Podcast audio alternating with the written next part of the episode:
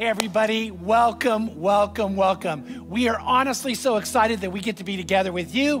And tonight, I have a little extra excitement because we're going to be looking at what I actually believe is, for me, one of the scariest passages in the Bible. Now, I don't know if you're going to agree, but I want to tell you, I, am actually not joking. It really is one of the scariest passages in the Bible. So get ready to get scared. Uh, tonight, uh, we have uh, all these awesome people here with me, but we have somebody here special that's not normally with us, Priscilla. And Priscilla, uh, I want to say, we have your own mic, your name's on it. Uh, Pam, Priscilla's here. Uh, so it's just so cool. And uh, you know what? Um, I, I want to tell you, I've never got to say this to you, how proud I am that you keep winning award after award after award at work. So tell everybody where you work. I work for Geico which is a Berkshire half, Hathaway company. Yeah, you did your homework. Yeah, I did. Yeah. And did you win what's called the Admirals Award? I did. Yeah, which is what? Basically, it's um, we have like metrics we have to hit each year. And in my department, um, I've won it, I think, five out of seven years, which is nice. Um, yeah, yeah. So I hit like the goal or I exceeded the goal for my department. And what they do is they give you a trip, all inclusive trip with you plus one. Tracy's usually my plus one. Yeah. um, and they take us on a trip um, Bahamas one year, Texas, New Orleans um, COVID hit, so I got a big bonus oh, okay. I couldn't go anywhere. So. Well, you were supposed to go on a trip and didn't get to go because of COVID. Yeah, we right? have credits though, so we're planning to use it next year. Yeah, but I, I think all of us are so proud of you, to a woman Thank of you. excellence, and you keep nailing your goals, and and your company loves you, and and you shine for Christ. So I think that is so cool. You're a crossroads person. Thank you. I, am happy to be. yeah, yeah. And uh, you guys were planning on going uh, to South Africa together, right? And are you? No. it got canceled. It so, got canceled the day after I told her about it. So I was really bummed. But yeah. we're going to London. Okay, and you're going to London. That's yes. what I wanted to get. Yes. So you had your Bahamas trip canceled, your South Africa trip canceled, and then you guys also were going to go shark diving together. Which also got canceled. Which also got canceled. But dude, these guys were going to dive with the sharks. Yeah. Yeah. Like, is that scary? Uh, I'm terrified. That's like probably my number one fear sharks, but taking one for the sister team. and what about you? Were you scared at all? Not as much, no. She doesn't even get into the ocean. She's scared of sharks. And so we were going to go shark cage diving. And uh, yeah, she did. She took one for the team. but yeah, then it got canceled. An, so. an international shark expert. Yeah, you know, it was, um, they were going to film Shark Week. Um, the Discovery Channel was going to do that, the same trip that we were going to go on, but it got canceled. It's okay. Yeah, I thought the episode was going to call "When Sisters Are Eating." I'm kidding. I'm kidding. So is it a little scary to be on the mic right now? Um, I, you know what? You made it a little easier. I was scared at first. So I was like, "Why is he giving me a microphone?" okay. But well, okay tonight now. we're going to be talking about the scariest passage in the Bible, and uh, a lot of things cause people fear. By the way, uh, uh, more uh, more people are afraid of the dentist than almost anything else but there's something people are afraid of even more than a dentist. Did you guys know what it is? Death. Public speaking, yeah. Pub- oh, what are you going to say, Laura? death. Death. well, for us Christians, no. Uh, yeah. No, no. Okay, death is a big one. Uh, I would agree with that. But public speaking, for some reasons, harder. And, and so we're going to talk about a scary, scary passage in the Bible that also deals with people's fears. And I think there are a lot of things in life that can freak us out. Uh, we're all afraid of different things. Like, are any of you out there a little freaked out, maybe not a lot freaked out, but a little freaked out that uh, you're just having a conversation in your home, and then all of a sudden, all these ads start popping up about your conversation like who is listening in, you know, uh, on that? And you just kind of wonder that, you know, it's just a little freaky, like, you know, Alexa's, you know, spying on you or something. Um, then uh, Laura helped me discover something tonight I had never thought of before. Um, I've been getting all these ads in my feed, all right? I bet you're not getting them. So, so we're going to see. I'm getting all these ads in my feed on hire, how to buy a shirt that will hide your beer belly. Uh, and I'm get. Do you get those? No, no. He said not yet. But Laura let. The, she goes, oh, so that's in your feet, and it hit me. So like you know, Siri's taking a picture of me, and uh, that's probably what's happening. Out, yeah, because yeah, nobody you know is getting those ads, except me, because you know me. Okay, that's a little scary. Um, one time, by the way, I really had a, an incredibly scary moment, I, and I'm not kidding. I'm not going to exaggerate. So sometimes I do. This time, I'm going to give you the story, but it's going to sound like I'm exaggerating. I was going to Hope University. I got a job working in a mortuary, which was awesome because it was quiet. no, and uh,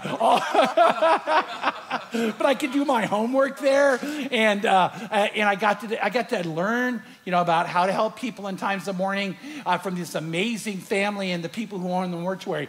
By the way, this is kind of cool. The mortuary was on the bottom, and then they had a second story where they lived. They lived on the top of the mortuary, like in this awesome house, but of course underneath them is a active mortuary. So anyway, what happened is uh, I came in and they said, "Hey, we're going to ask a huge favor." And I said, "What is it?" They go, "We uh, the law of California is," and I had just started. I had not worked there very long. The law in the state of California is someone has to man the mortuary, at least back then, all the time. You could not have it manned. And so they said, "Look, we have this uh, morticians." Uh, convention banquet we're going to, and um, we need you to stay here till we get back. And I thought, oh, okay. They go, we'll pay you extra and all that. And they're such a nice family. I'm like, you don't have to. Oh, no, we are. Uh, and they said, you know, just here's the thing. Uh, at nine o'clock, you lock this place up, turn out most of the lights. And, uh, you know, and, and, then when we get back, you'll hear the car pull in the garage uh, and you'll hear us go up. And then you can just slip out then. And I'm like, okay, that's cool. Then the first thing I start thinking is, what do they serve at a mortician's banquet? And I know the answer finger food. That's a joke. It's a joke. okay, everybody online, no one here's laughing. So, except Dave and me. Okay, yeah. All right. So, anyway, so they leave. I'm sitting there doing my shift. It comes nine o'clock, and I go through the lockup procedure, but this time I don't get to leave. So the lockup procedure is very clear. You have to start by locking certain doors so you're moving through the mortuary and turning out the lights, and you don't accidentally turn out the lights on somebody. Uh, which, by the way, you probably know it'd be a big deal not to have, you know, you're sitting there in a, in a viewing room with your dearly departed loved one, and the lights go out on you would not be uh, a good, good business practice. So uh, I go over to the front door and I turn it off and turn out all the lights. But the way they taught me to turn out the lights, you turn out the lights and you stand in the darkness and listen. Then you go to the next lighted area, go down, shut everything off, stand in a dark area and listen. And it's all about protecting people. But don't miss this I'm standing in a dark area with room after room after room filled with dead bodies. As a matter of fact, that night we were packed. Like every viewing room had a dead body in it. Uh, the, the prep room had a dead body, dead body on every table in it. And so I'm, I'm turning out all the lights, it's standing. And then what happened is I go to this one hallway, and in the hallway, there's an elevator here that they have to go up and down to the house, but I have to go past it, and I have to lock the door and turn out the light, and I'm standing there, and I'm in pitch black, and now the mortuary is empty and I hear these creaking sounds. And I'm like, okay, wait, this is like weird. And I, I, thought, okay, you know, it's okay, it's okay. And I'm not scared because I thought I know better than that. But it's like, keep your perspective. So I walk in the dark past the elevator and I go into the little office. I'm in the only one that's lit. And uh, I'm sitting there and I start doing my homework and stuff. And it's just it's dead quiet. okay, I, good, I got last. All right, so so I'm sitting there doing my homework, and then I hear a sound, and I like jump, and I thought, what what is it? And uh, I'm sitting there longer, and and I'm listening, and I hear another sound, and this time I'm like, no, there's something making a sound. And, uh, uh, and then I start thinking, like, what if a drug addict wants to break in and rob the place? Because that has happened before the mortuaries. And I'm thinking, I'll be here all alone with them, you know? And, and then I start thinking of that. And then I go and I stand in the hallway and I hear a sound again. And I'm like, you gotta be kidding me. Something's going on. So I go to figure out where it is. I even open up the prep room and go in. I, I, look at the dead bodies with the sheets over them. They actually had sheets over them. And I'm waiting for it to go in and out, you know, like somebody woke up, you know, or something. And so now you can tell I am, I'm freaking out. And I'm thinking, I don't know what to do. Am I to call Pam? Am I to, how am I to get my head back together? And then it happens. All of a sudden, and I almost jump. The elevator starts up. But I didn't hear him come home. So I walk over and I look, and here's the elevator door, and there's a little window in the elevator. And as the elevator comes down, remember this is a dark, dark, pitch dark uh, hallway. As the elevator comes down, the light begins to shine, like this eerie light, though, not bright light from the elevator. And I'm thinking in my head, do I go past the elevator to turn on the light in the hallway? But if I do and there's something in there, I'm trapped. So I don't think I'm going to do that. And then I'm thinking, do I just go back in the office? I'm like, no, I got to know what's in the elevator. And so the elevator comes to a sound, and I'm standing there, and nothing happens. And I thought, how did this elevator start up? And then the door begins to open, and I'm not kidding, it makes the squeak. And I'm like, no, you gotta be kidding me, man. It's like that eerie squeak. And it opens up, and then all of a sudden, this white object comes floating out. It's about this high off the ground.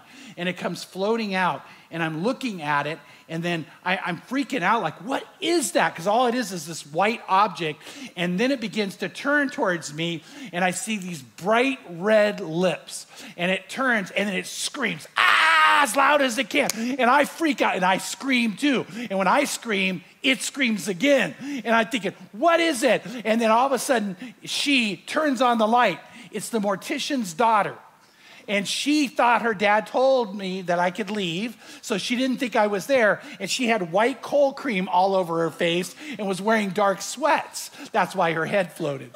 And, uh, and, and she scared me to death, you guys. And then she looked at me and said, You can't tell anybody about this. You got to promise you'll never tell. And tonight I'm telling thousands of you hear her story. But I was freaked out. There are times in our life when we become afraid. There are certain things that'll scare us. Sometimes it's almost that horror film feeling. Other times it's a, a fear of something you're facing, like a needle, Tracy, uh, that, you know, uh, and you got to deal with that. Or, or sometimes it's other things.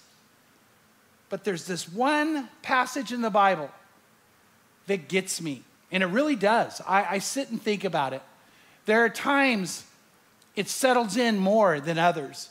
Uh, some people would think one of the scariest passages in the Bible is in the book of Isaiah, uh, where we see scab headed women with rotting flesh chasing men, which is your favorite passage. Sure. Yeah, you, you love that every time I preach on it, right? Yeah. It's very vivid. Yeah, it is very. But that's not where we're at tonight. Some of you are going, let's go there, but we're not. We're in the book of Ezekiel. And God calls Ezekiel in the beginning of Ezekiel, and he's going to give him a calling that's not an easy calling to have. It's in Ezekiel chapter 2, verse 4. And it says this God said, I am sending you to them. I'm sending you to these people, Ezekiel, who are stubborn and obstinate children. And you shall say to them, Thus says the Lord your God, as for them, whether they listen or not, for they are rebellious house, they will know that a prophet is among them. Now, by the way, that's what he's saying to Ezekiel. I don't know, I'm telling you, I'm not promising they'll listen.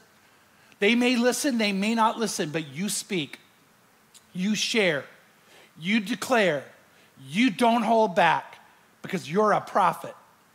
And whether they agree or not, whether they like it or not, whether they listen or not, they're going to know a prophet was among them. That becomes very important for where we're going. And I don't want you to miss that. Then it says in verse 6 And you, son of man, neither fear them nor fear their words, though thistles and thorns are with you, and you sit on scorpions. Neither fear their words nor be dismayed at their presence, for they are a rebellious house. Now, I, I would I got to unpack this a little bit for you. Uh, it's interesting. The word thistles is the idea of a stinging nettle. It's actually a Hebrew word that means to, to shoot forth.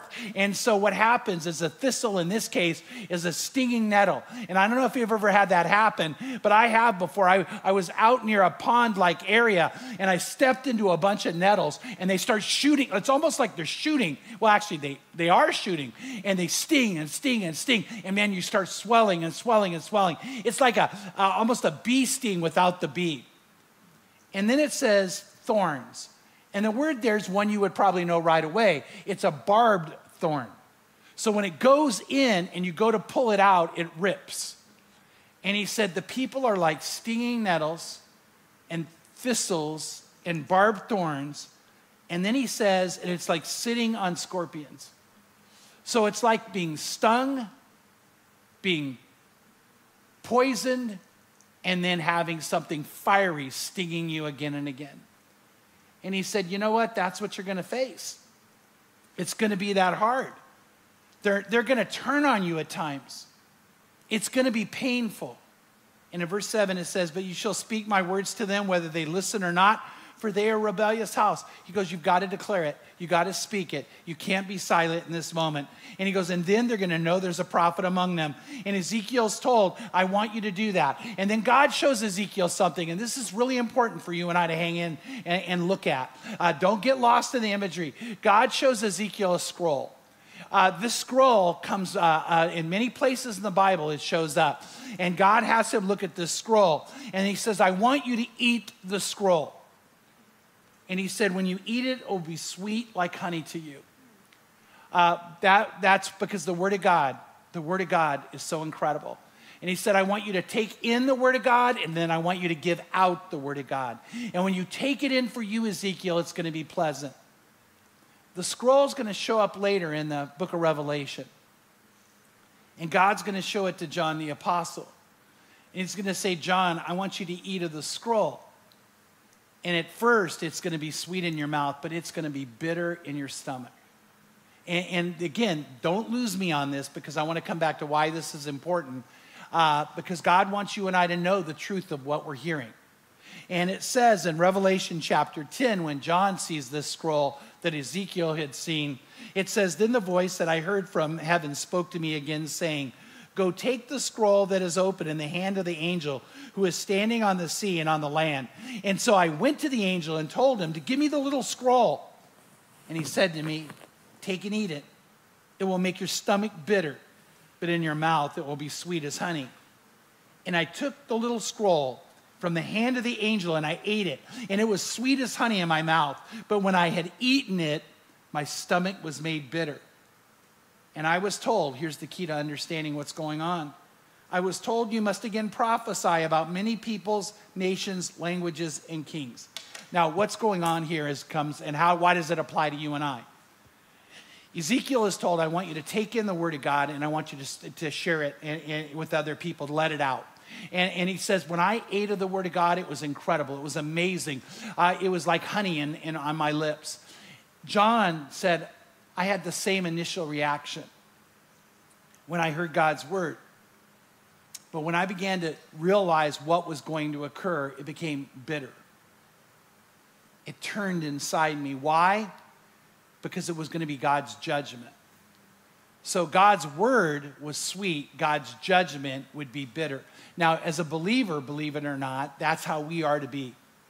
You know, on the one hand, man, I love God's word. I love prophecy. I love all the things that are in it. I love talking about it. I sharing on it. I, I even more love seeing it happen before our eyes. Uh, Tim shares this with me because I'll get these texts from Tim that we're both like, this is like either going to be the prophecy or setting it up. And we get excited. But we also know that means that a time of persecution is coming. We also know a time of judgment's coming.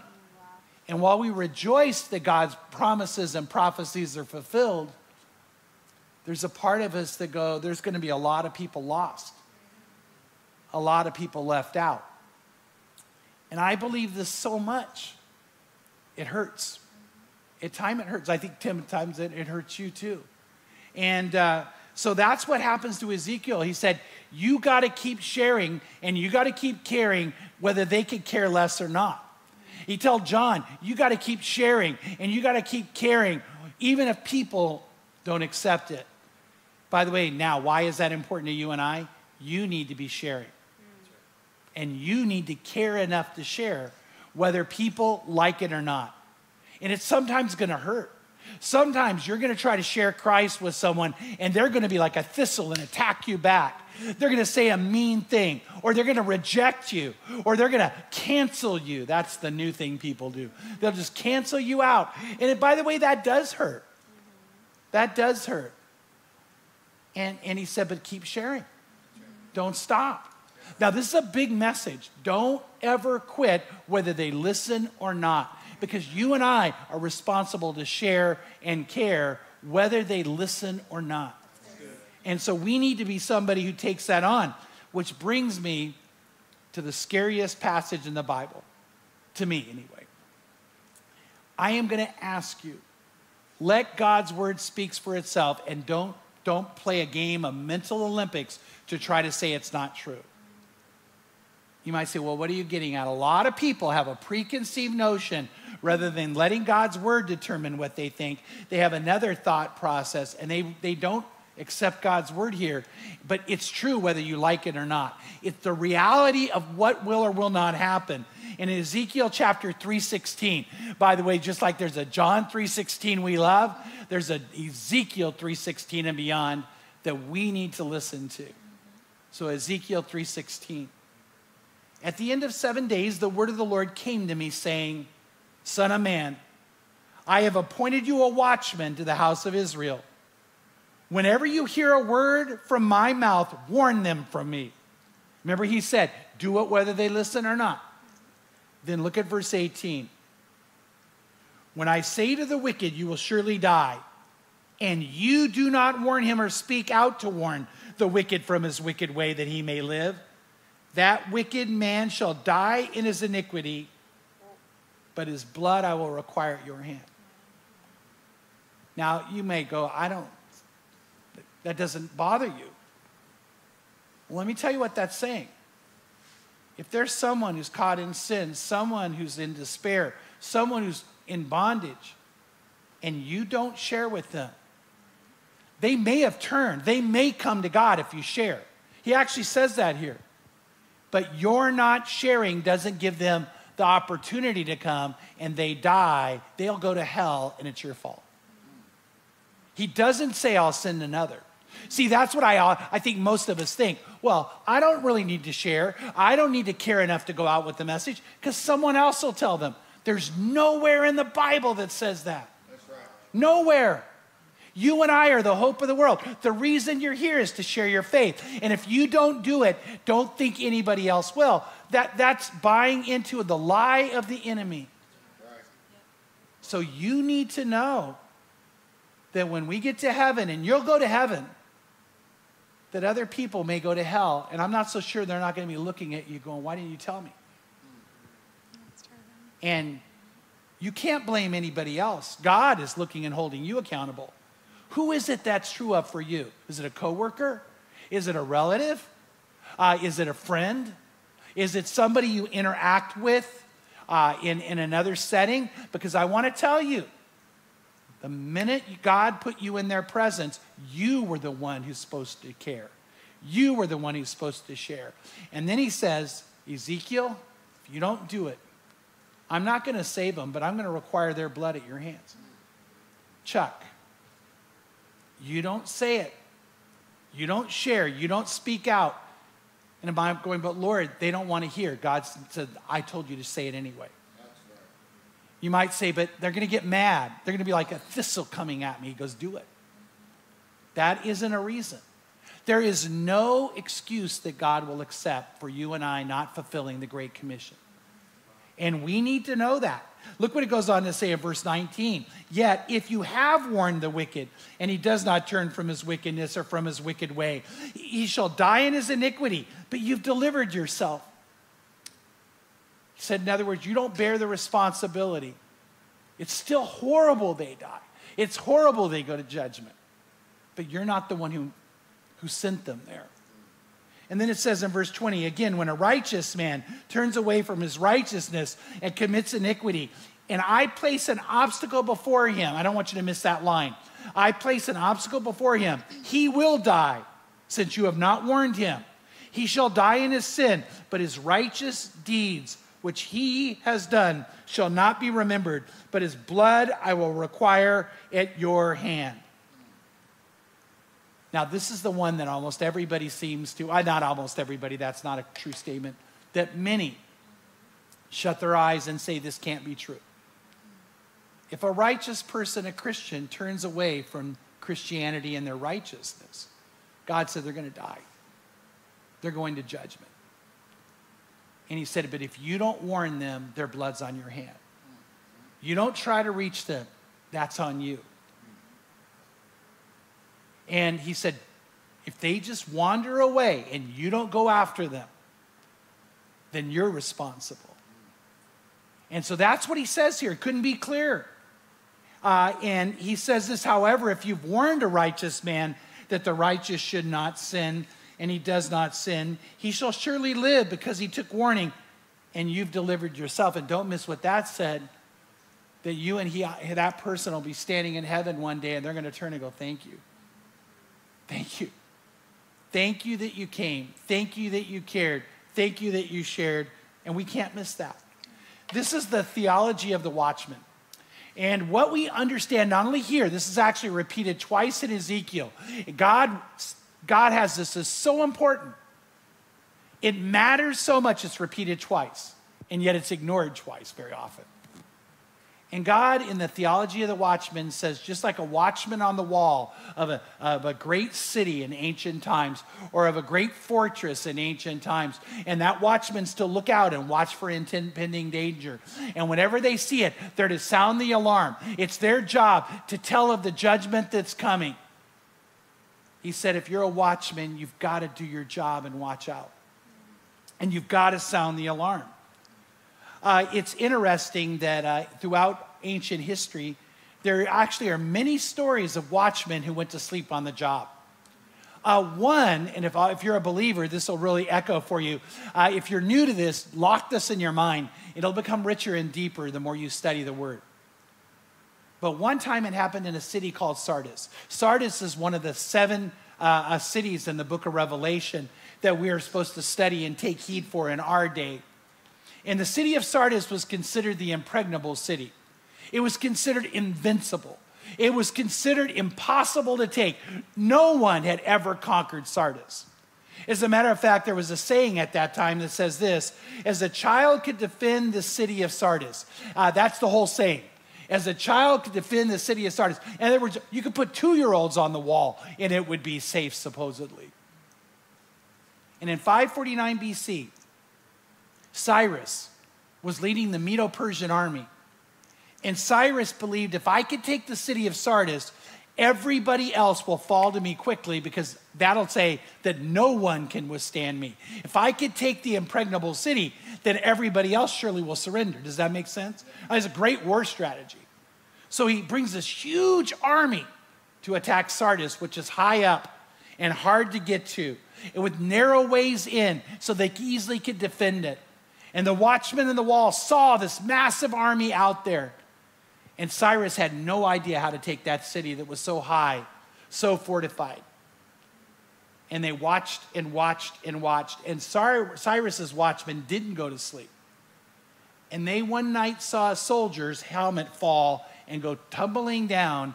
And they watched the soldier climb over the wall. And in the crack of the wall, he rappelled down, got his helmet, and climbed back up and they knew that was their way in. But the only way it would work is if the watchmen went to sleep. And they did. They went to sleep. And once they saw they were asleep, they sent men up, they killed all the watchmen, and they took the city. There was no watchman to sound the alarm. There was no watchman to warn them. It would have only taken one, and they would not have lost the city that night. But because they did not watch. And because they didn't sound the alarm, even with the imp- huge army right out in the front of them, that caused them uh, uh, to literally go through a time of defeat. Now, here's what happened next, because this honestly is super important. So Cyrus thought, okay, I took the city, what do I do? Do I uh, uh kill everybody? Uh, do I torture everybody? Do I exile everybody from the area? And Cyrus came up with a better idea he decided he would keep the city if he made them incredibly comfortable. So Cyrus gave them the best of food they could eat all the time, with the goal that they would gain weight and, and actually become fat and flabby. Uh, he taught them music so they could have party after party after party. He made them as comfortable as possible so they could live in slavery and never be a threat again. Now, you might be thinking, Chuck, well, what does that have to do with us? We're the watchmen. I think Satan goes, let's make Christians in the United States fat and happy. Let's make them comfortable. Let's make it so, you know, we have nice houses and nice cars and, and comfortable beds. And we don't see any need to walk away from our comfort and share Christ with people because it might be a little uncomfortable. And that would be a very real description of the church in this country. No passion, no willingness to take up the cross because Satan's just got us comfortable. And you know what? We need to understand that's not okay. Listen to what Jesus said to the church of Sardis and remember the history of Sardis. Jesus said to the angel of the church in Sardis, Right, he who has the seven spirits of God and the seven stars says this I know your deeds, that you have a name that you're alive. You have the name Christian, that you are alive. He goes, But you're dead. You've got the name you're alive, but you're not. You're, you're not really a Christian. And then he goes on to say, Wake up. Wake up and strengthen the things that remain which were about to die, for I have not found your deeds completed in the sight of my God. So remember, Jesus said, what you have received and heard and keep it and repent. But he says, listen to what he says. This is to a church, a church that doesn't have any active faith. Therefore, if you do not wake up, I will come like a thief, and you will not know at what hour I come upon you. Do you know what he's saying? Please don't miss what he's saying. He said, When the rapture happens and I come like a thief in the night, I'm not taking you. Will there be Christians left behind? Yes. This passage is one, but there are others. Yes, there'll be Christians left behind. And the rapture will happen, and they'll wake up and they'll be like, What happened? And they have to endure horrors that the world will go through, all the bitter things that John said would come and they will be left behind. Why? Because they didn't care enough to share. They didn't live out their faith. They allowed Satan to make them comfortable. And that's what he's talking about here. By the way, let me say this not to be mean, some of you right now need to wake up. You need to wake up.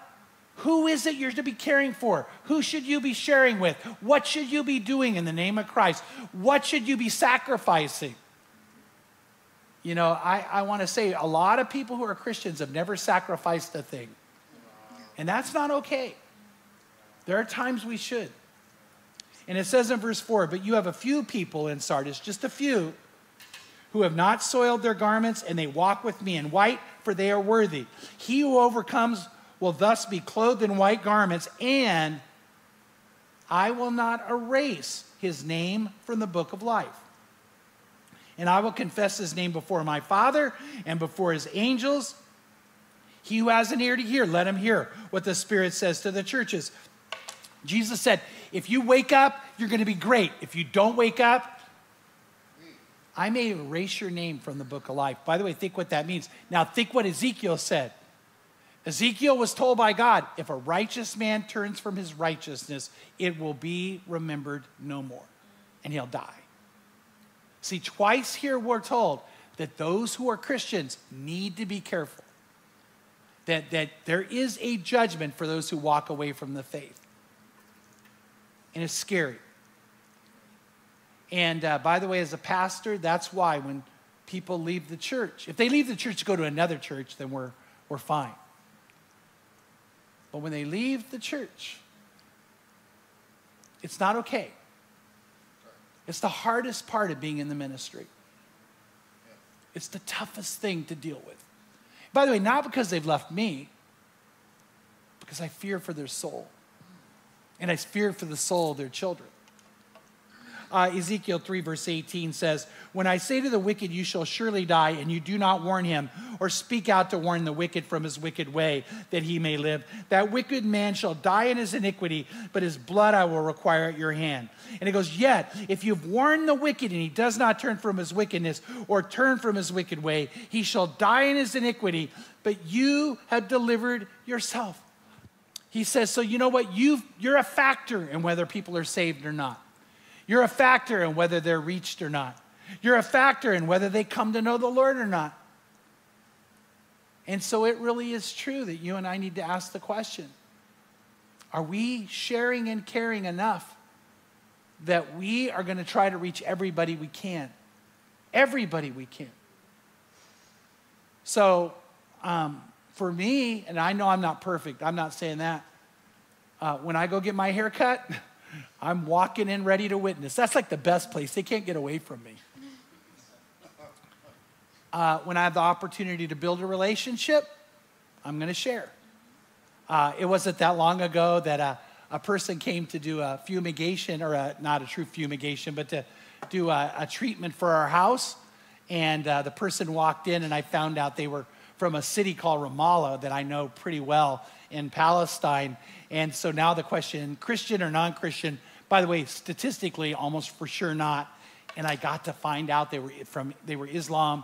I, we got to talk about Ramallah, and then I walk them into my entryway, and I said, "Look at these pictures." And I started telling them about prophecy fulfilled and the Eastern Gate and Jesus Christ coming back. And this young guy is like, oh, and he starts asking question after question after question. And then he figured out I was a pastor. And then he figured I was from Crossroads and he goes to a mosque near here. And, and I'm like, well, tell me what you believe and how you'll get to heaven. And, and, and, and then he got honest at one point and goes, well, I'm not really sure. And I'm like, oh man, I locked the door. No, not really. Um, what a great guy he was. And uh, I, I just I actually, as soon as I saw you, I was telling you all about it, right? Yeah, and it's just, it felt like so good whether he listened or not. And he listened, by the way. So you and I are that hope. Listen to what it goes on to say in Ezekiel 3, verse 20. Again, and he brings it up again. Again, when a righteous man turns away from his righteousness and commits iniquity, I place an obstacle before him. Now, notice what God says. If a Christian starts to walk away, God won't let them walk away easily. He's going to trip them up. He's going to put an obstacle out there. He's going to put them in a moment where they have to think about it. God's not going to let go easily, but God is not abusive. He's not going to chain them up either. He says, I'll put an obstacle before him, but he will die since you have not warned him. He shall die in his sin, and his righteous deeds which he has done shall not be remembered, but his blood I will require at your hand. However, if you have warned the righteous man that the righteous should not sin, and he does not sin, he shall surely die because he took warning. Or shall surely live. He shall surely live because he took warning and you have delivered yourself. He shall surely live. So you warn him and he listens, and now he comes back and he gives his life to Christ because you took the time and you had enough passion and compassion to share. Uh, I like uh, love working with Tracy, period. Uh, Pam and I love having her in our life, but it's a partnership in ministry, right? Yeah, for sure. Yeah, and you had somebody um, that this passage was very meaningful about why you had to go and share with them, right? Yes, yeah. There's a family friend who, who we love. And uh, this weighed on my heart just from preparing this message. And uh, this is someone that I've been praying for for a while to, to come back to the Lord so this would be someone who was righteous and has fallen away. And I believe I'm the obstacle that God's putting in front of him for sure after reading that. But um, I showed him this passage. I was like, you got to read this. You got to know. This is why I'm sharing with you because I don't want there to be a moment where I'm before God and if I don't share, your blood is on my hands. But even more than that, I want you to be standing with me and us entering into heaven together. I don't want there to be I don't want there to be any confusion to where you didn't know what needs to happen. Yeah, oh yeah, yeah. And uh, you feel like that he understood the, the reason you did that. Oh, for sure. He actually, you, he got so scared. He, uh, after I showed it to him that night or maybe the next night, he stayed up all night reading through it, kind of freaking out and uh, needing to know for himself what that means for him. Yeah, and I love that. I love number one, you shared it, you actually noticed. You know, I mean, you really took the time to notice, hey, he's not with the Lord anymore. And then you cared enough to look for an opportunity to share. And then uh, he knew that. Priscilla actually told me he knew right away that the reason you guys would do that is because you care about him. Uh, and it is true. No one cares what you know till they know how much you care. Um, and then you got to start watching the Holy Spirit work and move. And this guy is so incredible. This guy matters so much that, you know, you would take a risk. By the way, it's a risk sometimes. Um, but, but it's worth the risk. And Jesus told us that we need to have this, this compassion that compels us. Uh, he told the story of a lost sheep, and he said, Go after the lost sheep. Uh, he told the story of a lost coin. And he talks about a woman lighting a lamp and looking for the coin. But what you may not know, she burned more oil than what the coin was worth because it mattered that much to get the coin. Uh, and then he told about a lost son who left his father and went out and lived a life that was anything but honoring to his father. And it's called the prodigal son. And Jesus said that the father looked daily, he watched every moment for that son to come home. And then God did put an obstacle in front of him. He lost his job, he lost his friends, he lost everything, and he ended up doing work that he never thought he would do, which was feeding pigs to a Jewish person. There's no worse job than that. And he was so hungry, he thought, I, I, I almost ready to eat what the pigs are eating. And then it says he came to his senses to come home. He came to his senses to return. And where was the father? Looking down the road and it says the father ran to him. By the way, that's a story of when God ran to welcome somebody back because God cares. And God doesn't want people to leave. But listen to what the father says about the son, Luke 15 24. But this son of mine was dead. So, according to the father, while he was in his fallen state, he was dead and has come to life again and he was lost and has been found. And they began to celebrate. By the way, around here, we do that. Uh, we celebrate people who make first time commitments, and we celebrate people who make recommitments. All commitments to Christ get celebrated, and in heaven they do too, by the way. And there's so much joy over that, and so much excitement. So we need to be people who care enough to share. So, who is it for you? Is it a friend? Is it a neighbor? Uh, is it a family member? Uh, is it someone you do life with in another setting? Who is it that God has put in your path and now you know their name and now their eternity is in your hands? And you can't take it for granted God will send someone else. You are the one. You are the called. You shall share whether it's sweet or whether it's bitter, whether it's easy or whether it's hard, whether they listen or whether they don't. You've got to do it. You've got to do it. It's called the Great Commission. And it's why God has you on earth right now if you're a believer. And you and I need to take to heart James 5, verses 19 to 20. My brethren, if anyone among you strays from the truth and one turns him back, let him know that he who turns a sinner from the error of his ways will save his soul from death and cover a multitude of sins. We're praying that we as a church would have a passionate commitment to Christ's cause. Luke 19:10 says, For this cause the Son of Man has come to seek and save that which is lost.